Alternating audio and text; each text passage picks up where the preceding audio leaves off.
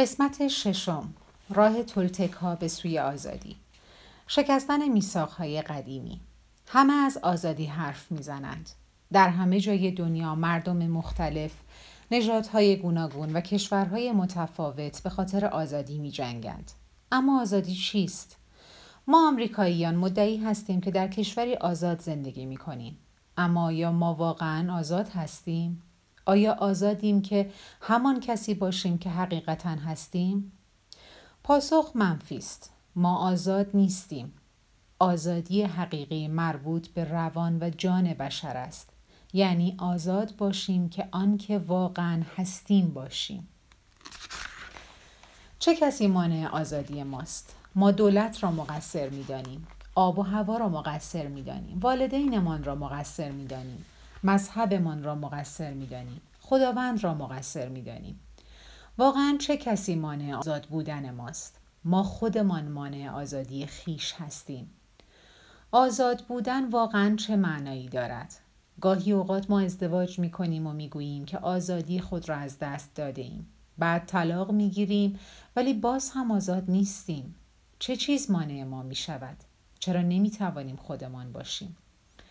ما خاطراتی از زمانهای دور داریم. وقتی که آزاد بودیم و دوست داشتیم آزاد باشیم. اما فراموش کردیم که آزادی واقعا چه معنایی دارد. اگر بچه دو یا سه یا چهار ساله ای را نگاه کنیم شاید انسانی آزاد را ببینیم. چرا این انسان آزاد است؟ چون این انسان هرچه می‌خواهد می‌کند. انسان موجودی کاملا وحشی است. درست مثل گل درست مثل درخت. یا حیوانی که اهلی نشده باشد وحشی و اگر انسانهای دو ساله را در نظر بگیریم متوجه می شویم که اغلب اوقات این انسانها لبخند دلپذیری بر لب دارند و دارند تفریح می کنند. آنها دارند جهان را کشف می کنند. از بازی کردن نمی ترسند. آنها وقتی صدمه می بینند، وقتی گرسنه هستند، وقتی برخی از نیازهایشان برآورده نشده باشد، می ترسند. اما قصه گذشته را نمی‌خورند مسترب آینده نیستند و تنها در زمان حال زندگی می کنند. بچه های کوچک از بیان احساسات واقعی خود نمی ترسند. آنها به قدری مهربان هستند که اگر عشق ببینند در آن ذوب می شوند. آنها اصلا از دوست داشتن نمی ترسند. این توصیف یک انسان طبیعی است. ما در کودکی از آینده نمی ترسیم و از گذشته شرم نداریم. تمایل انسانی و طبیعی ما این است که از زندگی لذت ببریم بازی کنیم کشف کنیم شاد باشیم و دوست بداریم. اما چه بر سر انسان بزرگ سال آمده است؟ چرا ما این همه فرق کرده ایم؟ چرا وحشی نیستیم؟ از دیدگاه قربانی می توانیم بگوییم که اتفاق غمانگیزی برایمان افتاده است و از دیدگاه جنگجو می توانیم بگوییم که آنچه برایمان پیش آمده طبیعی است. اتفاقی که واقعا افتاده این است که ما حالا یک کتاب قانون شخصی داریم و یک قاضی بزرگ و یک قربانی که زندگی ما را اداره می کنند. ما به دلیل وجود این قاضی و این قربانی دیگر آزاد نیستیم و نظام باورهای ما اجازه نمی دهد که آنچه واقعا هستیم باشیم. به محض اینکه ذهن ما با همه این آشغالها برنامه ریزی شد ما دیگر شادمان نیستیم. این زنجیره آموزش ها از انسانی به انسان دیگر و از نسلی به نسل دیگر در جامعه بشری کاملا متعارف است. نیازی نیست که والدین خود را سرزنش کنید که به شما آموختند مثل آنها باشید. آنها جز آنچه می دانستند چه چیز می توانستند به شما بیاموزند. آنها بهترین کاری را که از دستشان برمی آمد کردند و اگر به شما آزار رساندند به دلیل نحوه اهلی شدن خودشان های خودشان و باورهای خودشان بوده است. آنها بر برنامه ریزی که دریافت کرده بودند تسلطی نداشتند. پس نمی توانستند رفتاری متفاوت داشته باشند. هیچ نیازی نیست که والدین یا کسانی که از ما سوء استفاده کردند از جمله خودمان را سرزنش کنیم. اما وقت آن فرا رسیده است که جلوی سوء استفاده را بگیریم. زمان آن فرا رسیده که خود را از تسلط قاضی برهانیم و این کار از طریق تغییر بنیادی میثاقها امکان پذیر است. دیگر وقت آن فرا رسیده است که از نقش قربانی خلاص شویم.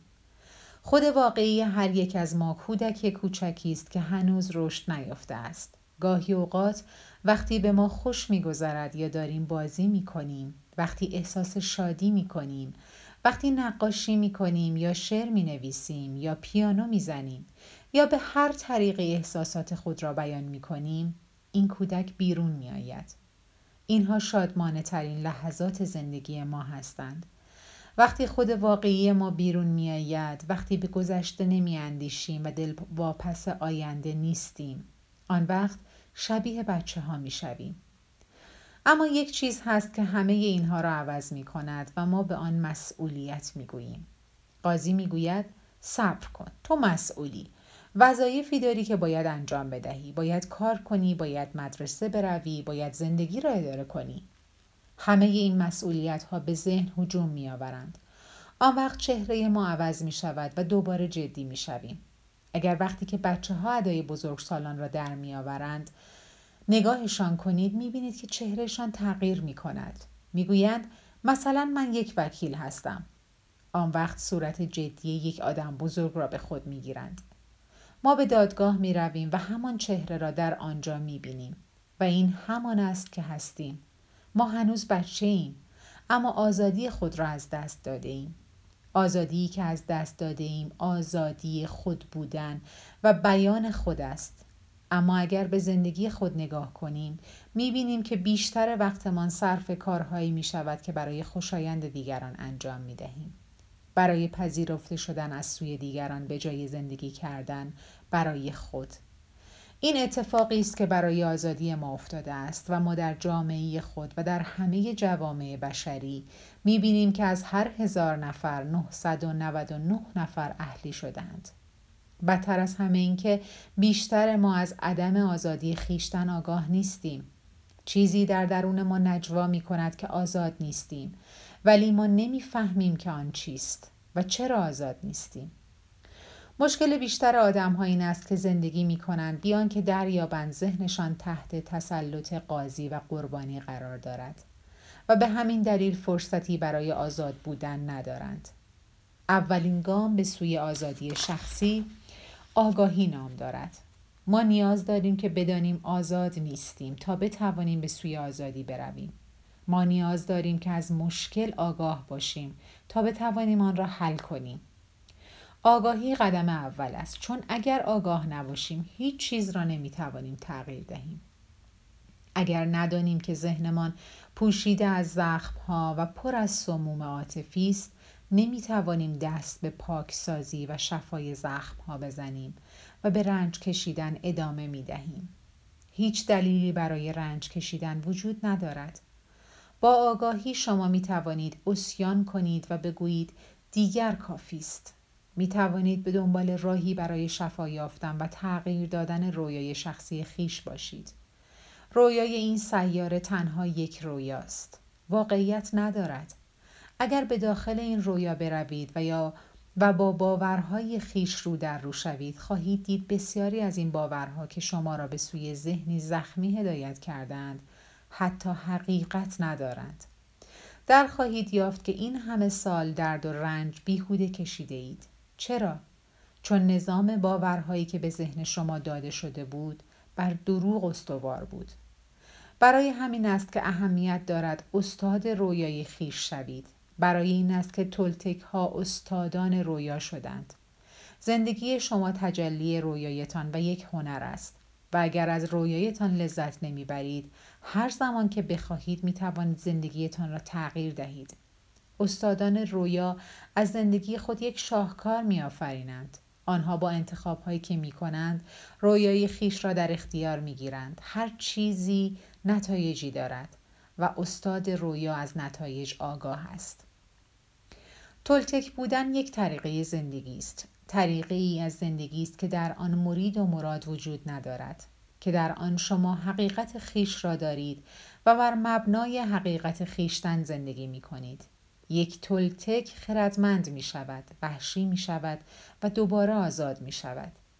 سه نوع استادی هست که به انسانها کمک می کند تلتک شوند. اولین آنها استادی در آگاهی است. یعنی شما آگاه شوید که واقعا چه کسی هستید و چه امکاناتی دارید. دومین آنها استادی در دگرگونی است. چگونه تغییر کنید؟ چگونه از اهلی شدن اهلی شدن گذشته رها شوید؟ سومین آنها استادی در نیت است نیت از دیدگاه تولتک ها آن بخش از زندگی است که دگرگونی انرژی را ممکن می سازد. یگانه موجودی که به طور ناپیدا همه انرژی ها را احاطه کرده است و ما آن را خدا می نامیم.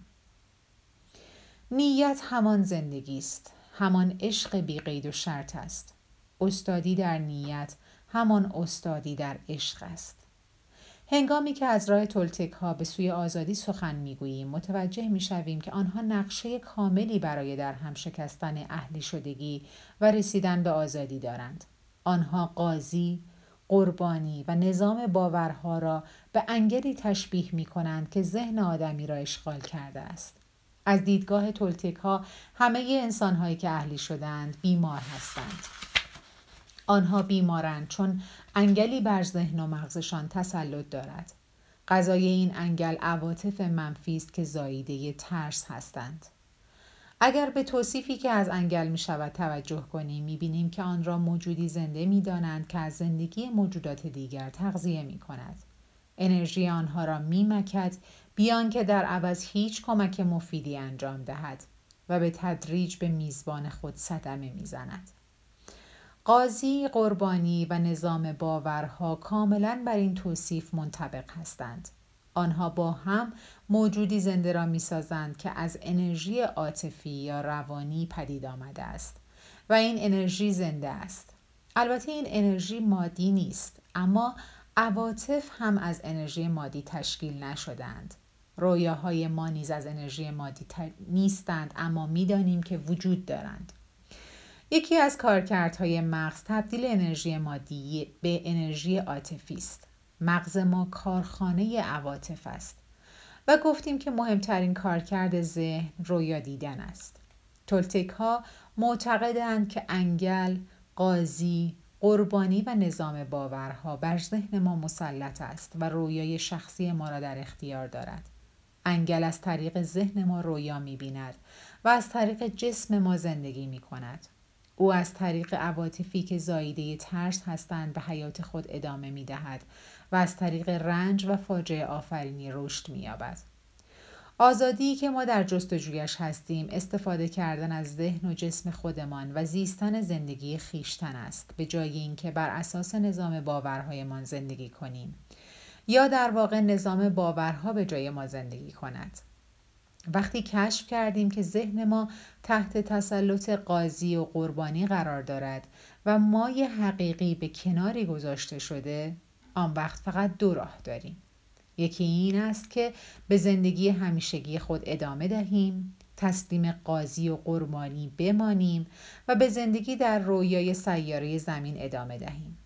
انتخاب دیگر این است که همان کاری را بکنیم که وقتی کودک بودیم و والدین ما میکوشیدند ما را رام و اهلی کنند انجام می‌دادیم.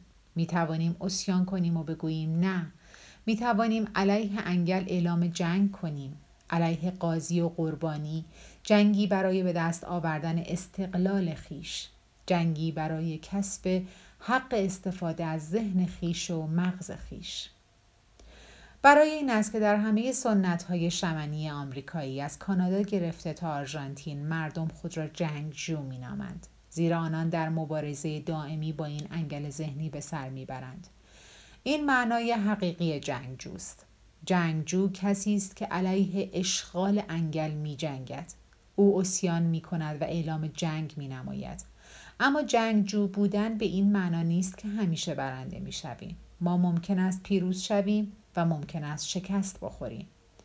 اما همواره بیشترین تلاشمان را می کنیم و دست کم یک فرصت برای آزادی مجدد داریم. انتخاب این مسیر به ما دست کم تشخص و اعتبار اسیان را می بخشد و تضمین می کند که ما دیگر قربانی بیدفاع عواطف وسواسگونه و بلحوثانه خیش یا عواطف مسموم دیگران نخواهیم بود. حتی اگر مقهور دشمن بشویم یعنی مقهور انگل بشویم باز هم از گروه قربانیانی نخواهیم بود که مبارزه نمی کنند. نهایت پیروزی جنگجو این است که ماورای رویای سیاره زمین قرار گیرد و رویای شخصی خیش را مبدل به رویای بهشت کند. بهشت هم مانند دوزخ در درون ذهن ما جای دارد. آنجا مکانی است برای شادی، برای مسرت، مکانی که در آن آزادیم دوست داشته باشیم و واقعا خودمان باشیم. ما می توانیم در همین زندگی به بهشت دست یابیم. نیازی نیست صبر کنیم تا پس از مرگ به آنجا برویم. خداوند همواره حضور دارد و ملکوت بهشت همه جا هست. اما نخست ما باید چشمی برای دیدن و گوشی برای شنیدن حقیقت داشته باشیم. ما نیاز داریم که از این انگل آزاد شویم. این انگل را می توان به قولی تشبیه کرد که هزار سر دارد. هر سر این انگل یکی از ترس هایی است که ما داریم. اگر می خواهیم آزاد باشیم، باید انگل را نابود کنیم. یک راه رو در رو شدن با آن است یعنی اینکه ما با ترس های خود یکی یکی رو در رو شویم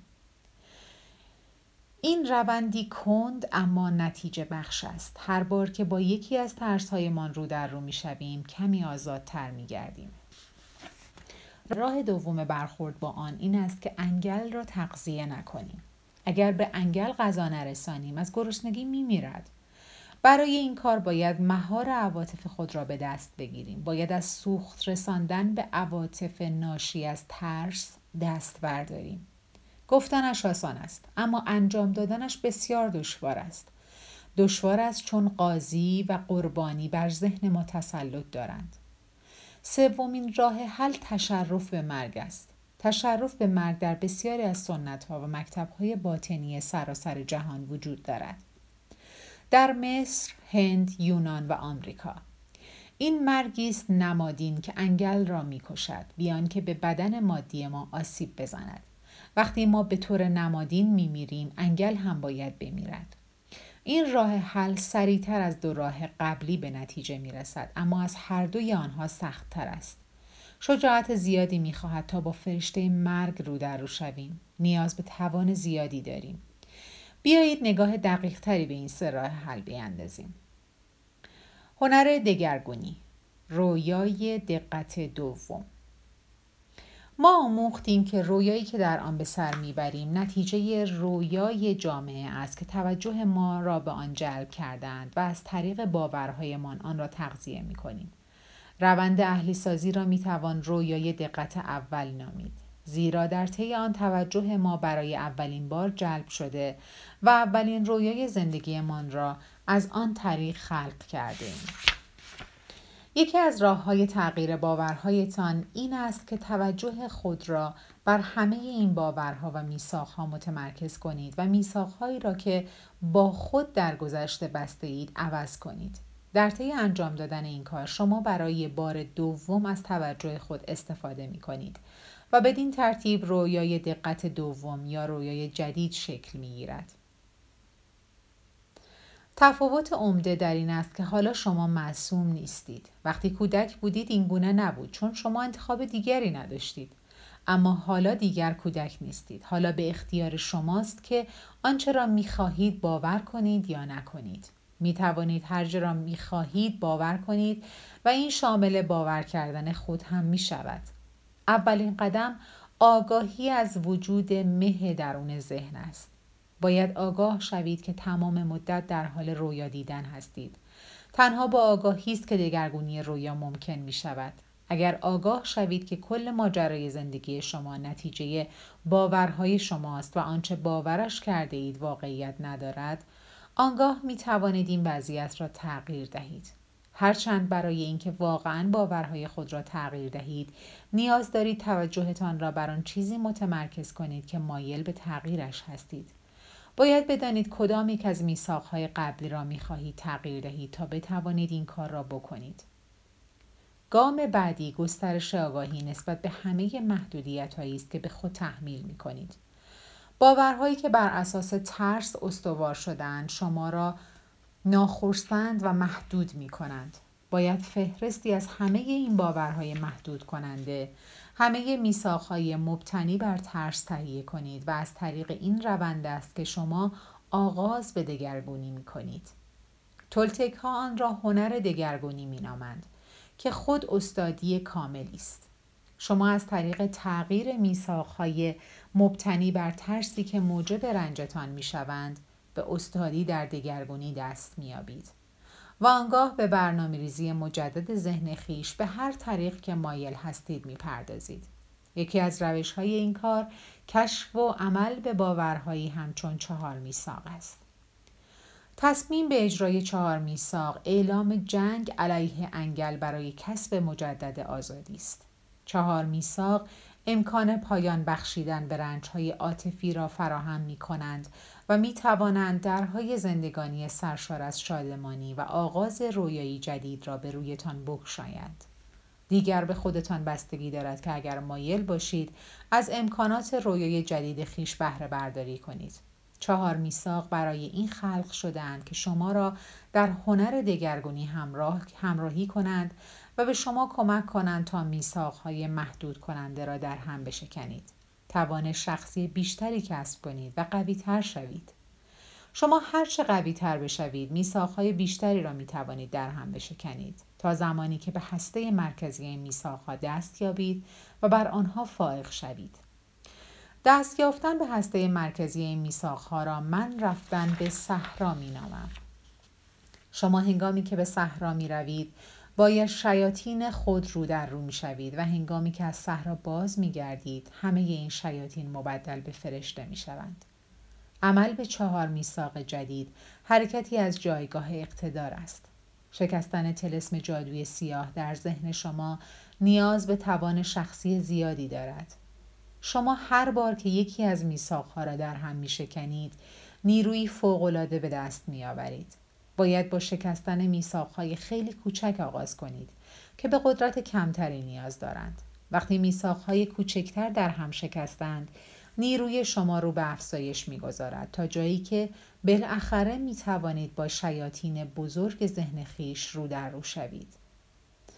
مثلا دخترک کوچکی که به او گفته شده بود آواز نخواند حالا 20 سال دارد و هنوز هم آواز نمی‌خواند. یکی از راه های فائق شدن بر این باور که صدای زشتی دارد این است که به خود بگوید من سعی می کنم بخوانم حتی اگر این کار را به خوبی انجام نمی دهم. آن وقت او می تواند وانمود کند که کسی برایش دست می‌زند و می‌گوید او خیلی قشنگ بود این کار میساق را به مقدار ناچیزی کم رنگ می کند اما هنوز آن را در هم نمی شکند. با این همه او کمی توان و شجاعت به دست می آورد که این کار را دوباره و دوباره تکرار کند تا اینکه بالاخره موفق به در هم شکستن این میثاق شود. این یک راه خروج از دوزخ است. شما به جای هر میثاق دردآوری که میشکنید باید یک میثاق شادی آور بگذارید. این موجب می شود میثاق قبلی دیگر نتواند بازگردد. اگر میثاق جدید بتواند همان مقدار فضا را اشغال کند آن وقت میثاق قبلی هرگز نمی‌تواند برگردد چون جایش پر شده است. باورهای غریبی در ذهن وجود دارند که این روند را ناامیدانه جلوه می دهند. به همین دلیل است که باید قدم به قدم پیش بروید و با خودتان شکیبا باشید. چون این روند کند است. نحوه زندگی فعلی شما نتیجه سالها اهلی شدن است. نمی توانید امیدوار باشید که این اهلی شدن در عرض یک روز نابود شود. شکستن میساخها بسیار دشوار است چون ما قدرت کلام را که قدرت اراده ماست به هر میثاق افسوده ایم ما نیاز به همان مقدار قدرت داریم تا میثاق قبلی خود را باطل کنیم. با قدرتی کمتر از آنچه آن موقع به کار برده ایم نمی توانیم موفق شویم. به علاوه همه توان شخصی ما برای حفظ میثاق هایی که با خود بسته ایم سرمایه گذاری شدند. به همین دلیل است که میثاق های ما عملا مثل اعتیادی قوی هستند. ما به این گونه بودن معتادیم. به خشم، حسادت و ترحم به حال خیش معتادیم. به باورهایی معتادیم از این قبیل من به اندازه کافی خوب نیستم من به اندازه کافی باهوش نیستم. چرا سعی کنم؟ دیگران این کار را می کنند چون از من بهتر هستند. همه این میثاقهای قدیمی که بر رویای ما از حیات حاکمیت دارند نتیجه تکرارهای دائمی هستند. بنابراین برای اجرای چهار میثاق شما نیاز به تکرار دارید. تمرین میثاقهای جدید زندگی شما را بهتر می کند تمرین است که استاد را می سازد انضباط جنگجو تسلط بر رفتارهای خیشتن. تصور کنید یک روز صبح زود که از خواب بیدار می شوید پر از شور و شوق هستید. احساس خوبی دارید. شاد و سرشار از انرژی هستید تا روزتان را آغاز کنید. بعد موقع صبحانه با همسرتان دعوا می کنید و سیلی از عواطف ناخوشایند شما را در بر می گیرد. عصبانی می شوید و در احساس خشم مقدار زیادی از اقتدار شخصی خود را تلف می کنید. پس از دعوا احساس می کنید که خالی شده اید و فقط دلتان می خواهد بروید گریه کنید. در واقع به قدری خسته هستید که به اتاقتان می روید. از حال می روید و سعی می کنید بهبود پیدا کنید. تمام روز را غرق در عواطف ناخوشایند سر می نمایید. انرژی کافی برای بیرون رفتن ندارید و تنها چیزی که می خواهید فاصله گرفتن از همه کس و همه چیز است. ما هر روز با مقداری انرژی روانی، عاطفی و جسمی از خواب برمیخیزیم و این انرژی را طی روز مصرف می کنیم. اگر به عواطفمان اجازه دهیم که همه انرژی ما را مصرف کنند دیگر انرژی برای تغییر زندگی یا نیرو دادن به دیگران نخواهیم داشت چگونه دیدن جهان بستگی به عواطفی دارد که احساس می کنیم وقتی عصبانی هستیم؟ همه چیز به نظرمان غلط و نامطلوب می رسد هیچ چیز سر جای خودش نیست. همه چیز را سرزنش می کنیم حتی هوا را. چه بارانی باشد و چه آفتابی. خوشایند ما نیست. وقتی غمگین هستیم همه چیز در اطرافمان غم انگیز می شود و ما را به گریه می اندازد. به درخت ها نگاه می کنیم احساس اندوه به ما دست می دهد باران را نگاه می کنیم و همه چیز اندوهگین به نظرمان می رسد. شاید آسیب پذیر شده ایم و نیاز داریم که از خود محافظت کنیم چون نمیداریم در چه لحظه ای ممکن است مورد حمله قرار بگیریم به هیچ چیز و هیچ کس اعتماد نداریم همه اینها به این دلیل است که با چشمان ترس به دنیا می نگریم. تصور کنید که ذهن انسان هم مثل پوست اوست. وقتی به پوست سالم دست می‌زنید احساس بسیار خوشایندی پیدا می کنید. پوست برای لمس کردن ساخته شده و احساس لمس کردن شگفتانگیز است. حالا تصور کنید که پوست شما زخمی شده و چرک کرده است. اگر به پوست زخمی دست بزنید به آن صدمه می‌زنید پس سعی می کنید آن را بپوشانید و محافظت کنید. دوست ندارید کسی به زخم شما دست بزند چون آزار می بینید. حالا تصور کنید که همه انسان ها دچار ناراحتی پوستی هستند. هیچ کس نمی تواند به دیگری دست بزند چون به او آسیب می رساند. همه زخمهایی روی پوستشان دارند و بنابراین پوست زخمی و چرکین عادی به نظر می رسد. و درد و رنج هم عادی و متعارف محسوب می شود و ما باور داریم که این روال عادی است.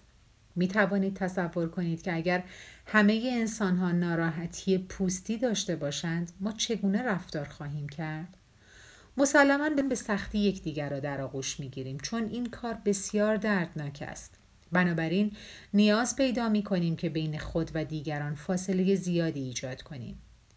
ذهن بشری دقیقا به پوست زخمی و چرکین میماند هر انسانی جسمی عاطفی دارد که کاملا از زخمهای چرکین پوشیده شده است هر زخمی با یک سم عاطفی چرکی شده سم همه عواطفی که موجب رنج کشیدن ما می‌شوند مثل نفرت خشم حسادت و غم یک عمل غیرعادلانه زخمی را در ذهن ما میگشاید و ما با سم عاطفی واکنش نشان می دهیم. به دلیل باورها و مفاهیمی که درباره بیعدالتی و انصاف در سر داریم. ذهن به قدری زخمی و پر از سم است که همه این ذهن زخمی و مسموم را طبیعی می دانند. چون روند اهلی شدن آن را ایجاد کرده است. این وضعیت عادی تصور می شود ولی من می توانم به شما بگویم که عادی نیست. ما دارای رویایی غیر کارکردی از سیاره خود هستیم و انسانها روحن بیمار هستند و این بیماری ترس نام دارد نشانه های این بیماری همه عواطفی است که موجب رنج بشر می شوند. خشم، نفرت، غم، حسادت و خیانت. وقتی که ترس خیلی زیاد باشد ذهن منطقی از کار میافتد و ما این را بیماری روانی می‌خوانیم وقتی که ذهن بسیار ترسیده باشد و زخمها بسیار دردناک باشند رفتار روان پریشان ظاهر می شود و در این صورت قطع رابطه با جهان بیرون بهتر و مطمئنتر به نظر می رسد. اگر ما بتوانیم وضعیت ذهنی خود را یک بیماری ببینیم راه مداوای آن را میابیم دیگر لزومی ندارد که به رنج کشیدن ادامه بدهیم. اول از همه ما به حقیقت نیاز داریم تا زخمهای عاطفی را بگشاید. زهر آن را خارج کند و زخمها را کاملا شفا دهد. چگونه می توانیم این کار را بکنیم؟ باید کسانی را که احساس می کنیم در حق ما ظلم روا داشتند ببخشاییم. نه به این دلیل که آنها لایق بخشایش هستند بلکه به این دلیل که ما خودمان را بیش از آن دوست داریم که حاضر باشیم بهای این ظلم را بپردازیم. بخشایش تنها راه شفا یافتن است. ما می توانیم بخشایش را برگزینیم چون نسبت به خیشتن احساس همدردی داریم. می توانیم احساس رنجش را رها کنیم و اعلام نماییم دیگر کافی است من دیگر نمی‌خواهم قاضی بزرگی باشم که علیه خودم رأی می دهم. دیگر نمی‌خواهم خودم را مورد آسیب و سوء استفاده قرار دهم. دیگر نمی‌خواهم قربانی باشم. وقتی خودتان را ببخشید احساس ترد خیشتن در ذهن شما از بین می رود. پذیرش خیشتن آغاز می شود و عشق به خود با چنان شدتی رشد می کند که شما نهایتا خود را همانطور که هستید می پذیرید. و این آغاز انسان آزاد است بخشایش کلید آزادی است وقتی کسی را ببینید بی آنکه دیگر واکنش عاطفی ناخوشایندی نسبت به او داشته باشید می‌فهمید که او را بخشیده اید نام آن شخص را میشنوید و دیگر واکنش ناخوشایندی نشان نمی دهید. وقتی کسی به آن زخم قدیمی دست بزند و این دیگر شما را نیازارد می‌فهمید که واقعا موفق به بخشیدن شده اید. حقیقت مانند تیغ جراحی است حقیقت دردناک است زیرا زخمهایی را که توسط دروغ ها پوشیده شدهاند باز می کند و آن وقت است که شفا آغاز می شود. این دروغ ها همان چیزی است که ما نظام انکار می نامیم.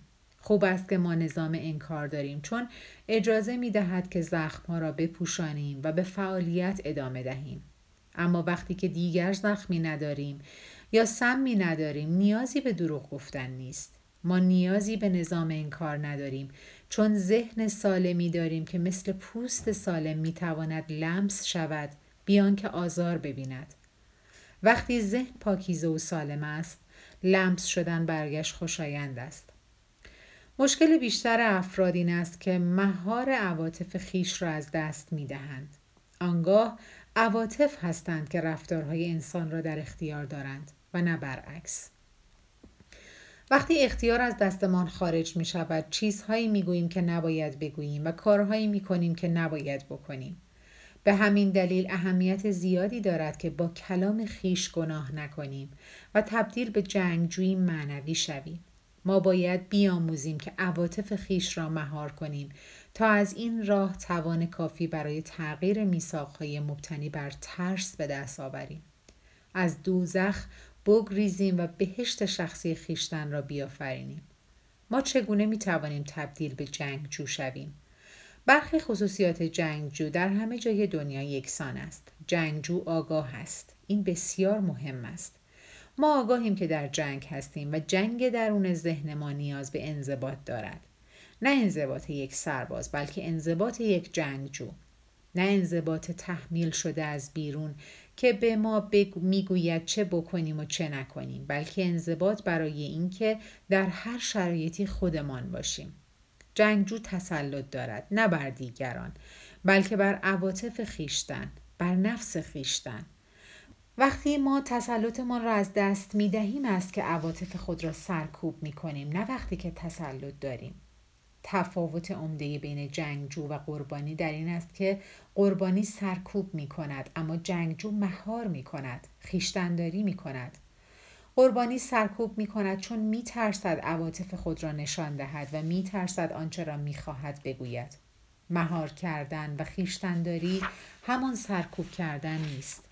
مهار کردن یعنی تسلط بر عواطف و بیان آنها در موقع مناسب نه زودتر و نه دیرتر برای همین است که جنگجوها بی عیب و نقص عمل می کنند. آنان تسلط کامل بر عواطف خیش و در نتیجه بر رفتار خیش دارند. تشرف به مرگ در آغوش کشیدن فرشته مرگ آخرین راه رسیدن به آزادی شخصی آماده کردن خیش برای تشرف به مرگ است و پذیرفتن مرگ به عنوان استاد. آنچه فرشته مرگ می تواند به ما بیاموزد این است که چگونه حقیقتا زنده باشیم. ما آگاه می شویم که هر لحظه ممکن است بمیریم. فقط لحظه حاضر را برای زنده بودن در اختیار داریم. حقیقت این است که نمی‌دانیم فردا میمیریم یا نه. چه کسی می‌داند؟ ما این تصور را داریم که سالهای زیادی در آینده به ما تعلق دارد. ولی آیا این طور است؟ اگر به بیمارستان برویم و دکتر به ما بگوید که فقط یک هفته برای زندگی فرصت داریم چه می کنیم؟ همانطور که قبلا گفتیم دو راه وجود دارد. یکی این است که رنج بکشیم چون قرار است بمیریم و به همه بگوییم بیچاره من من دارم میمیرم و غمنامه حقیقی به وجود بیاوریم. انتخاب دیگر این است که از هر لحظه برای شاد بودن استفاده کنیم و آن کاری را بکنیم که واقعا دلمان می‌خواهد. اگر فقط یک هفته دیگر زنده هستیم پس بگذارید از زندگی لذت ببریم. بگذارید زنده باشیم. می توانیم بگوییم من دیگر خودم خواهم بود. از این به بعد سعی نمی کنم به خاطر خوشایند دیگران زندگی کنم. دیگر از اینکه درباره من چه فکر می کنند نمی ترسم چه اهمیتی دارد که آنها راجع به من چه فکری می کنند وقتی قرار است هفته دیگر بمیرم. دیگر خودم خواهم بود. فرشته مرگ به ما می آموزد که هر روز طوری زندگی کنیم که انگار آخرین روز زندگی ماست. انگار که فردایی نخواهد بود. ما می توانیم هر روز را با این جمله آغاز کنیم. من بیدار شدم و خورشید را می بینم سپاس خود را به خورشید و به همه کس و همه چیز عرضه می کنم چون هنوز زنده هستم. یک روز دیگر برای اینکه خودم باشم. من زندگی را این گونه می بینم. این آن چیزی است که فرشته مرگ به من آموخته است. کاملا پذیرا بودن و دانستن اینکه هیچ دلیلی برای ترسیدن وجود ندارد. و البته با کسانی که دوست می دارم عاشقانه رفتار می کنم چون ممکن است آخرین روزی باشد که می توانم به آنها بگویم چقدر دوستشان دارم. نمی‌دانم که آنها را دوباره خواهم دید یا نه. برای همین هم نمی‌خواهم با آنها دعوا کنم.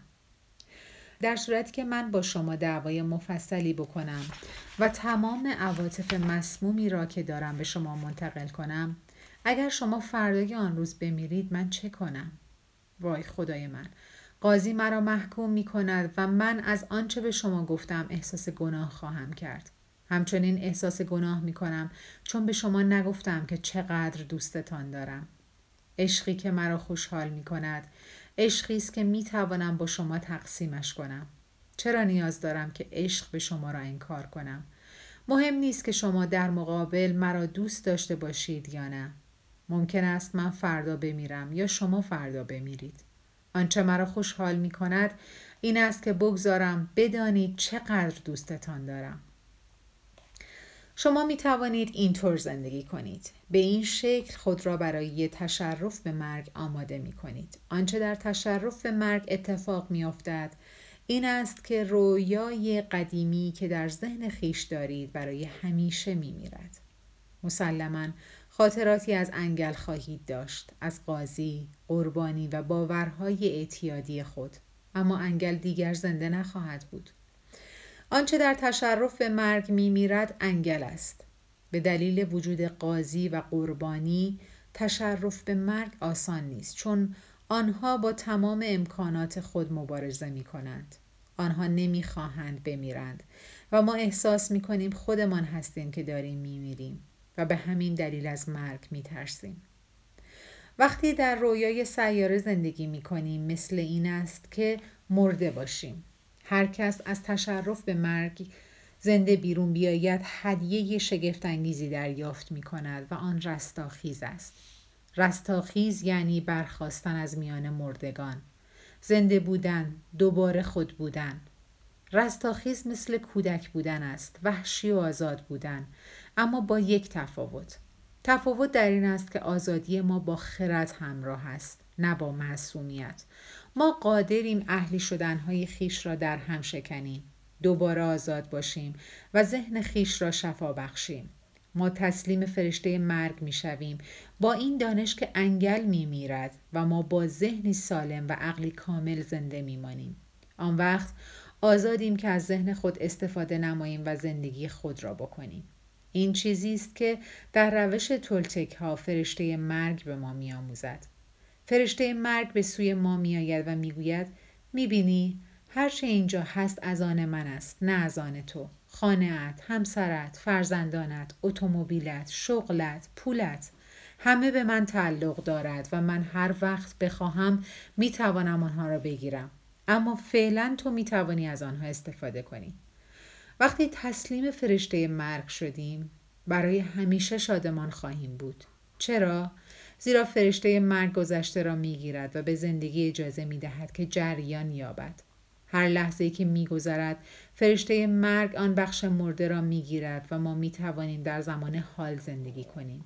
انگل می‌خواهد که ما گذشته را با خودمان حمل کنیم و این زنده بودن را بسیار سنگین می کند. وقتی میکوشیم در گذشته زندگی کنیم چگونه می‌توانیم از زمان حال لذت ببریم؟ وقتی در رویای آینده هستیم چرا باید بار گذشته را بکشیم؟ چه وقت می خواهیم در زمان حال زندگی کنیم؟ این چیزی است که فرشته مرگ انجام دادنش را به ما می آموزد.